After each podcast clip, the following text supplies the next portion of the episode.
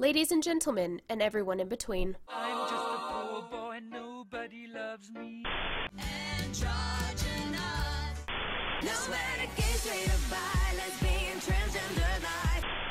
Welcome to Uncategorized. Hello, everybody, and welcome back to Uncategorized. We hope you are all having a wonderful holiday season so far. This past Thanksgiving, we decided to dedicate this episode to something we are grateful for, and that would be the University of Nevada Reno Queer Student Union. In light of the elections, we'd like to make an official statement that we do plan on continuing this podcast as my own college career comes to an end in December. No matter what happens politically, our goal and dream has always been to bring the stories of the LGBTQ community to the public to make sure our voices are being heard.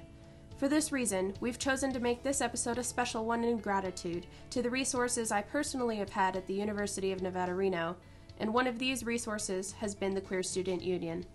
When we launched this podcast in March, one of the first events we ever covered was a potluck at QSU, so we thought it would be fitting to wrap up our time at the university with one more potluck. It was the Thursday before Thanksgiving, and the tables at the center and the Joe Crowley Student Union were covered in food. Bread buns, casserole, and pies made their usual Thanksgiving appearances, but there were also typical college kid foods pizza, fruit roll ups, and Capri Sun drinks. It was almost a year ago that we had been here for the last potluck, and all the fun memories came flooding back. We got a chance to speak with the president of QSU, Kim Uribe, who is a sophomore majoring in international affairs at UNR. They skipped their first meeting during their freshman year, but after lots of encouragement from friends, they decided to give QSU a shot. It wasn't long before the former president took Uribe under her wing, and the rest was history. Uribe describes their experience at QSU as a fun ride. I think it encouraged me to like try more, for sure, because I actually have something to work towards. These amazing people, it just it inspires me. To vote, it motivates to do good, so I can help them later on. It gives you kind of like a cause. Since political discussions are almost impossible to avoid during the holidays, Uribe gave us some insight into how they see QSU surviving in the future under Donald Trump's presidency. Definitely, we're gonna have some more obstacles on our path to like true equality, but I think it's also given us a drive. It's also motivated us. It's also reminded us that there's still things that we need to work for. So I think it especially just brought us together, and it just it made you remember where you came from, what's happening right now, and what you need to work towards. Uribe smiled as they thought about the future of QSU and hopes to leave a legacy of growth for future generations of queer students. Hopefully, see it going up and beyond what's ever been done before. I think right now, this moment in time, people are ready. People are ready to band together and make change. You know, I don't want this to just be like just a thing where it just stays here at this university. I want this to spread. I want this to be known. I want us to band together not only with queer people but also just other minorities because we've all faced that discrimination. So I, I see it going bigger, better, faster. As the potluck continued and students finished their food, the center filled with voices, stories, and laughter.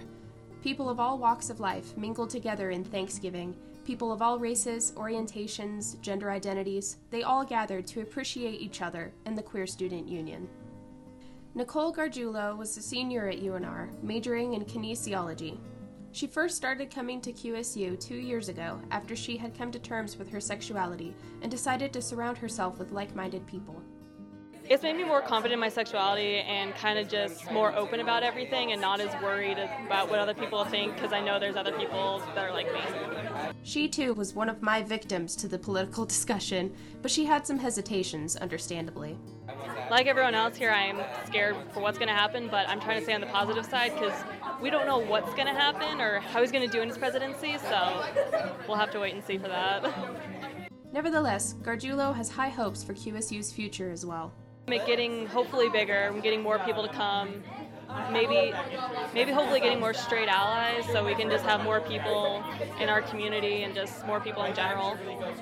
Certainly, the impact of the Queer Student Union has been a positive one for the students of the University of Nevada, Reno, and it surely has made a positive impact in my own life.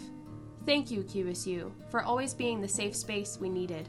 Thank you for your support of the LGBTQ plus students like myself.